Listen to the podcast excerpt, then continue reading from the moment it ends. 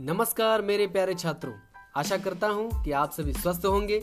आज के इस कोरोना महामारी के कठिन समय में भी हम विद्यालय से दूर रहकर भी ज्ञान को प्राप्त कर रहे हैं। बच्चों, ज्ञानी वही होता है जो एक अच्छा श्रोता होता है।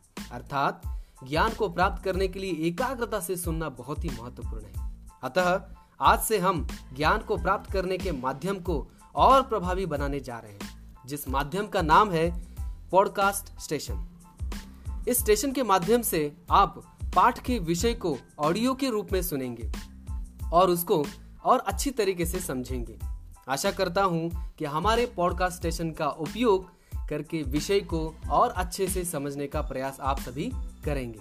तो सुनते रहिए हमारा पॉडकास्ट स्टेशन, जिसका नाम है voice of P I S Belagavi धन्यवाद।